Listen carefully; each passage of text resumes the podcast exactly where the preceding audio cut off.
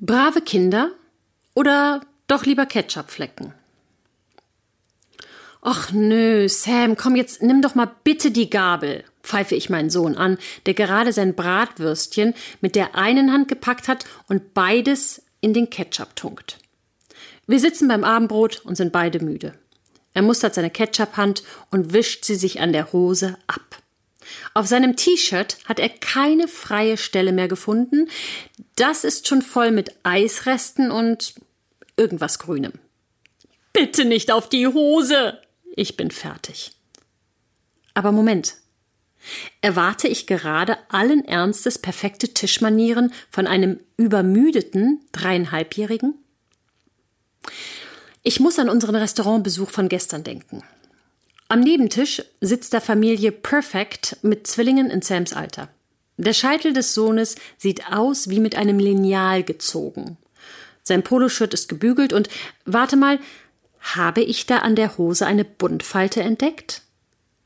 Seine Schwester sieht aus, als hätte man sie mit ihrem blütenweißen Kleid gewaschen und gestärkt. Anderthalb Stunden sitzen sie praktisch regungslos und blitzsauber am Tisch. Wir? Wir wirken dagegen wie Familie Flodder.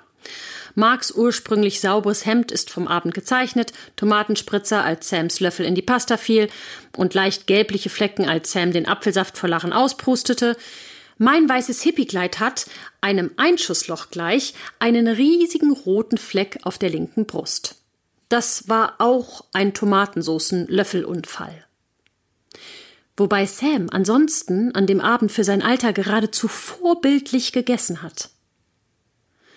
Ich finde es schön, wenn man Kindern zeigt, dass die Gabel einen so langen Griff hat, damit man sie auch da oben festhält und nicht mit den Fingerspitzen das Essen liebkost.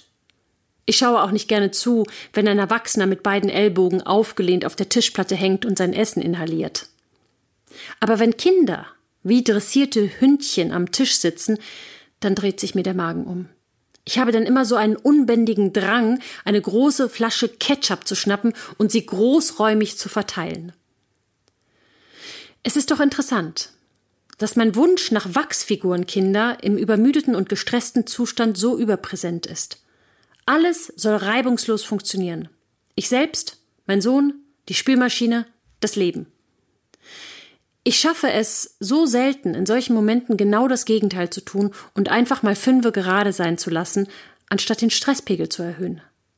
Aber diesmal habe ich es gemerkt. Sam, schmier dir von mir aus das Ketchup in die Haare. Er lässt sich nicht zweimal bitten. Wir müssen beide lachen. Du auch, Mama. Naja, meinetwegen.